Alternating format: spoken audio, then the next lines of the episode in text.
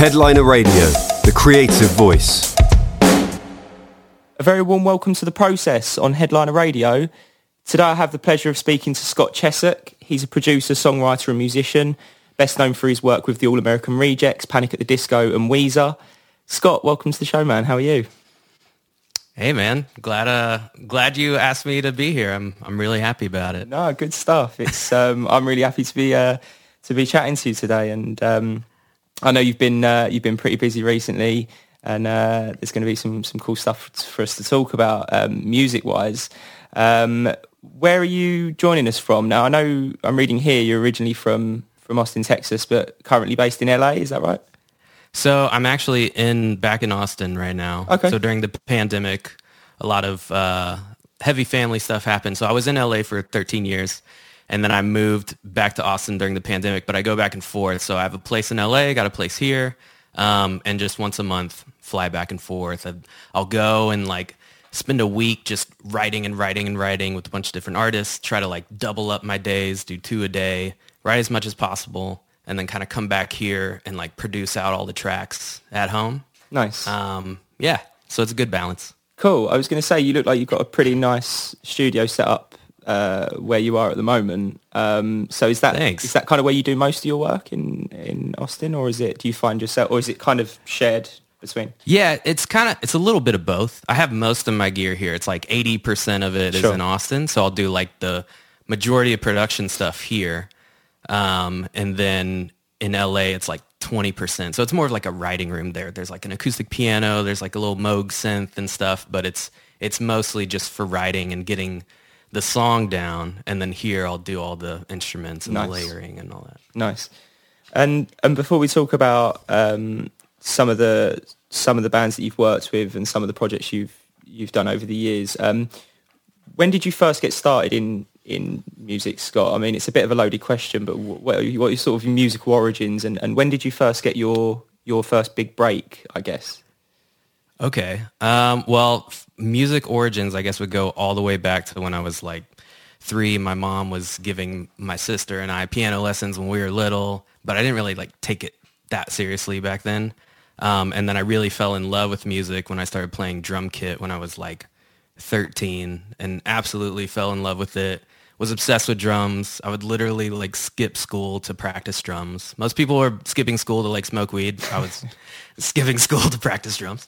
Um, and then it only took like a year after getting a drum kit to be like, okay, music is the thing that I want to do with my life. Um, and then I started was playing in a bunch of different rock bands. Loved classic rock and prog rock and like you know all the things with like great drummers in it, like Bonham and stuff. Uh, and then also my dad had like a Fender Strat in the house, so I played guitar, Nice. played a little bit of bass, just kind of like playing a little bit of everything. Um, and then with drums, you kind of, I mean, every genre of music has drums in it. Like you can't play, I don't know, trombone in every single genre of music, but you can play drums in every genre of music. So I got into like hand percussion and world music. Uh, I played in an Afro-Cuban like funk band. Nice. The- we did like street shows and I was on congas for that. Cool. And I played tablas uh, in like a classical Indian group and we did like Indian weddings and stuff. Cool. These are all like my teenage formative Yeah, years. yeah, yeah. Um, and then got my first recording rig with like a little shitty Dell laptop and Cakewalk and was just recording myself all the time. I know a lot of people are like, I started recording my friends' bands and stuff and like I've always been just recording myself mostly and then got into recording other people later. Yeah, yeah. Um, but it's still like, I don't know, my process is still pretty similar though because I Sure. play like jack of all trades. I'll play all the instruments Yeah, yeah. good yeah. enough to record. Um, Do you mostly consider yourself a percussion man though? Uh, or, or- In the beginning, I was. That was my main focus until I, when I was 19, I messed up my back. I injured it. I was like helping a buddy move studio. I was lifting heavy gear without proper posture. Um, if you're listening, kids, use proper posture when lifting heavy things because I messed up my back and I can't really play drums Oh, that much Okay. anymore. Yeah, like if I sit at the kit, like after about 30 minutes, I'm like, okay, my back is toast. Yeah, yeah. So I went back to keys. I started focusing on keys. I got a, a teacher, and originally I was like, I was thinking, you know, production was always my love. Like when I got at first it was like drums and then when I was about 18 or so it was like, oh, I just love like recording myself and making beats and recording singers and writing and that was like my big love and the idea was I'm to get a keyboard teacher and get better at producing.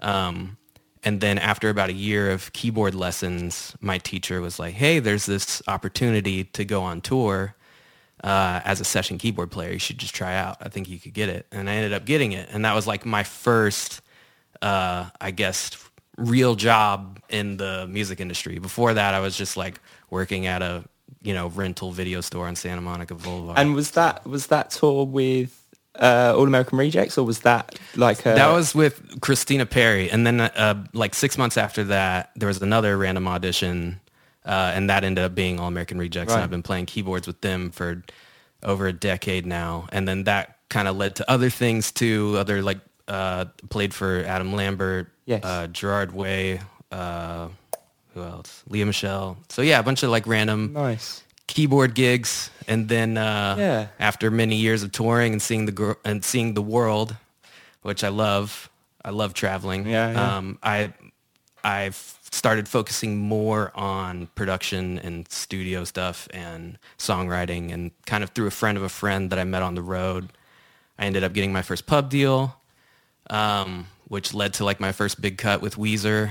Sure. And then yeah. led to their management is the same management as Panic at the Disco. So I kind of yeah. in there and got like two songs on Panic at the Disco's last album. And yeah, just been working with a bunch of people ever since then. Nice. I mean, yeah, some of these bands, like some of these names, I mean, especially um, All, All American Rejects, Panic at the Disco, they were really kind of blowing up in like the early to mid 2000s when I was at school, um, at high school. And um, I mean, their first album, both of those bands were incredible. And I know that, that Panic at the Disco have gone in a slightly different direction um, with their last record, uh, Pray for the Wicked, which you say, um, like you say, you worked on. How was it working on that? And and I think one of those records um, that you mentioned was was top ten as well, right? Um, which must yeah. be pretty cool. So yeah, yeah. One of the the singles that I had called Silver Lining. Um, it yeah, it got like top ten, which was really cool. And then I had another album track on there that was really fun. And it's funny that you say that you were like listening to them in high school because like we're probably similar. I mean, I'm thirty. Yeah. So. Yeah, I'm 32. so like. Yeah I was in school too, and all these bands were like in their big like original heyday. They all have like this resurgence now, but like the original heyday. Yeah, yeah. I was in school and aware of all the music. So like when I got the Rejects gig, I already knew like half of the tunes just from like the radio and whatever. Yeah, yeah, pretty so cool. It was, it was like kind of easy. Yeah, it's cool.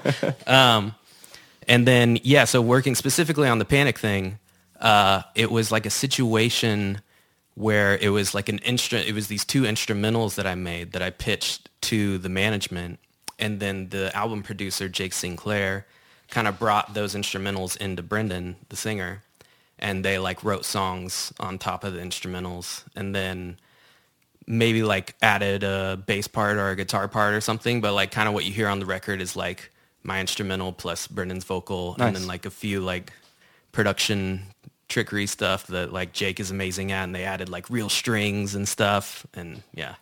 Yeah, it's a nice record, and and you know when I listened to it, um, it was kind of nostalgic because the vocal is obviously super familiar with some of these band with some of these bands. It kind of takes you right back, and like yeah, I mean, pretty cool to work on um, on these kind of projects. And I know you've also toured. You mentioned Gerard Way. I know you've toured with MCR as well. Mm-hmm. Um, and again, another band um, from the same sort of era that I was listening to then. Um, uh, have you got like a most like a memorable moment from over the the last sort of decade working with some of these bands? I mean, I know it's obviously depending on what you what you're doing or who you're working with. Um, different things kind of stand out. Um, but have you got, you know, off the top of your head, have you got any particularly favourite um, gigs or any like, you know, favourite moments from um, from over the years?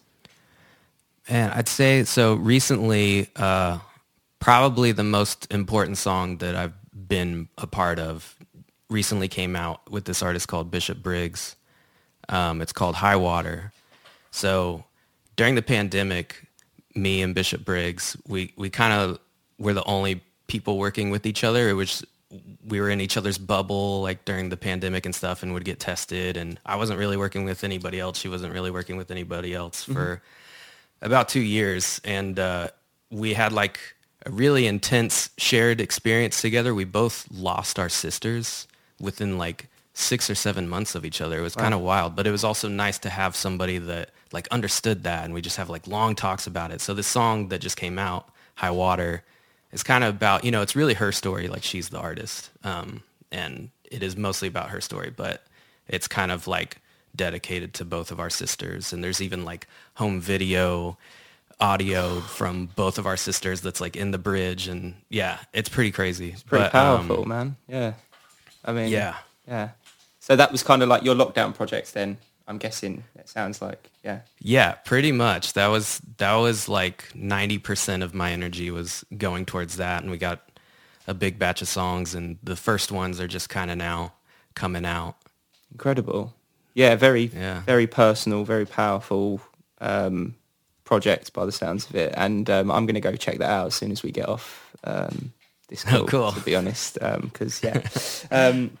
What's your? I mean, it, again, it must vary depending on on on what kind of artist you're working with, um, Scott. But what's your general creative process like, or general approach to to, to producing a track? Or um, I mean, are you more of a producer, or are you doing mixing? Are you recording? Like, what are you? What's kind of more your? I'm, I'm, mainly a producer um, and songwriter, and some of the song, like I'll mix out of necessity sometimes and like my rough mix will end up being the mix but i'm not like out there trying to get like mixer jobs i like i like producing and like writing in the room right. okay. um, and i guess my process would be like it really changes with with different artists um, you know there's there's people that i'll do sessions with that i'll like prepare a bunch of instrumentals and stuff and and like kind of play it for them and see what they vibe with and start writing lyric and melody to it uh, and then afterwards, I kind of like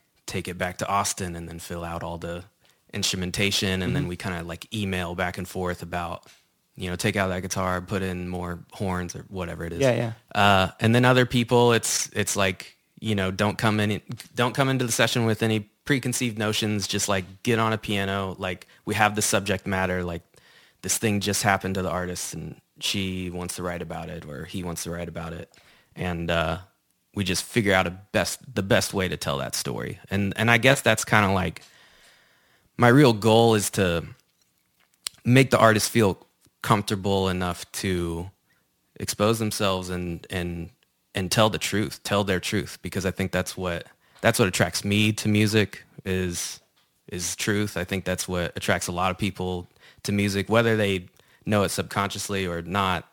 Uh, that's that's kind of what draws people in.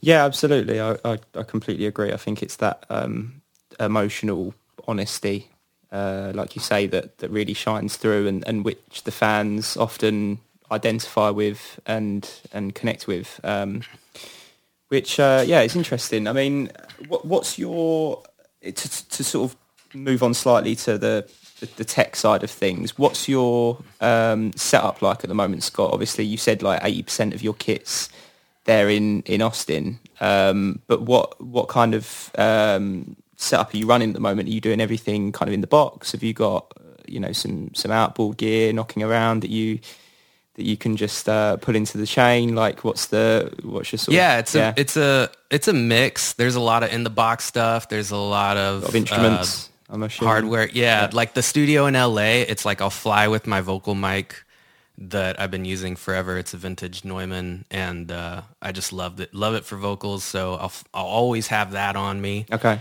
And then there's that acoustic piano there that I can record. There's like a little synth, and then I have like being a keyboard player. I just man, I have like a shit ton of synths that I've just been collecting over the years. Like imagine. you can't see it; it's out of the camera's view. And for the podcasters, yeah. you wouldn't be able to see it anyways. But yeah, there's like a whole wall of synths over here, old Juno and Prophet and yeah, yeah. Korg MS-20 and whatever, and old Rhodes piano over here, some guitars. Yeah. Um, yeah, a bunch of different rack things. Soothe, use Soothe all the yeah, time. Yeah, I mean that. I mean that obviously kind of part and parcel of the same question really is um, is plugins. I mean, it's something that every modern day producers and engineer is using, um, whether that's uh, you know using it a lot, using it just a little bit across their mix. But Soothe, I think, is one um, from the guys at oeksound that, that's been picked up really quite heavily over the last couple of years since it since it come out, and it's sort of it's quite unique in what it does. I think. Um, uh, how familiar are you with with their stuff, Scott? I've been using Soothe for a while now, and I pretty pretty much every single song it's in there somewhere. Usually on vocals for sure. Yeah. Um, I mean, just especially with like Zoom co-writes and stuff, because a lot of times like the artist won't have the best microphone, and it'll be like a cheap condenser that's like super harsh and brittle.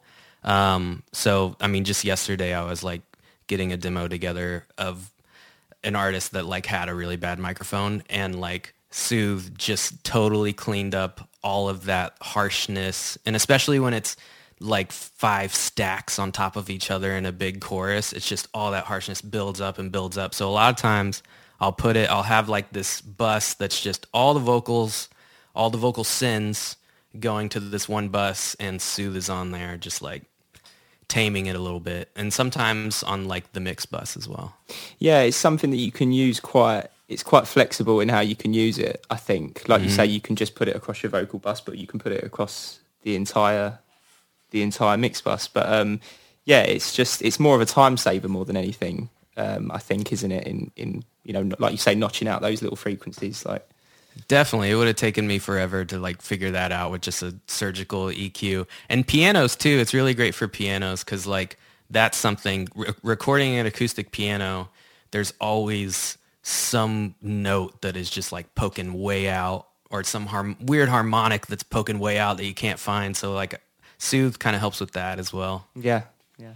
Safe to say, it's it's used quite a lot on your on your mixes. Then you look across your work, and it's kind of pops up quite a lot. Then Yeah, I would say pretty much all of them since I got it. Sometimes Like, it's hard to know. stop using something, isn't it? When you get so used to it, and it, and it, like you say, it does such a saves you so much time and effort, and it's just like, Yeah, totally. why wouldn't you? yeah, yeah, I know. It's like it's in the template already, so Yeah. like why wouldn't I? exactly. Um, I mean, yeah, cool. Uh, what have you got um, planned for the for the rest of the year, Scott? I mean, there's probably some projects you can't talk about for whatever reason, um, but what's uh, I, guess what are you most looking forward to that's uh, that's coming up? more songs coming out with Bishop Briggs that I'm super excited about. Um, there, there is a song that I, I don't know if I'm supposed to talk about, but it's with an old legend, a legend Okay, of the music business, a rock and, legend uh, or just more, more pop legend. okay? You'll see. Okay. I'm excited about it. um, but anyways, uh, and then doing some live shows with the All American Rejects because things are kind of like opening up again this year. So we're doing a bunch of like festivals and random gigs. And then me and Tyson, the singer from All American Rejects, we actually have a side project coming out. Um, it's called Now More Than Ever. We're like shooting it, like the album's done. It's we're mixing it right now, and we're like shooting a video for it next month. Um, what else? Oh, I have like a little soul funk project that I like to do uh, with my buddy Greg, and uh, we have the Ozomatli horn section playing on this new release that we're gonna do later this year. So yeah, a bunch of different things. Yeah, cool. How is it being back out on the road gigging? Like obviously COVID, everything stopped. It's and- weird, man. Yeah. It's like been two years. So we played our first show in two years, like a couple months ago. And it was, it felt like a million years had passed and no time had passed at all. Yeah, was- yeah. we remembered the set because we've been playing it for like a decade.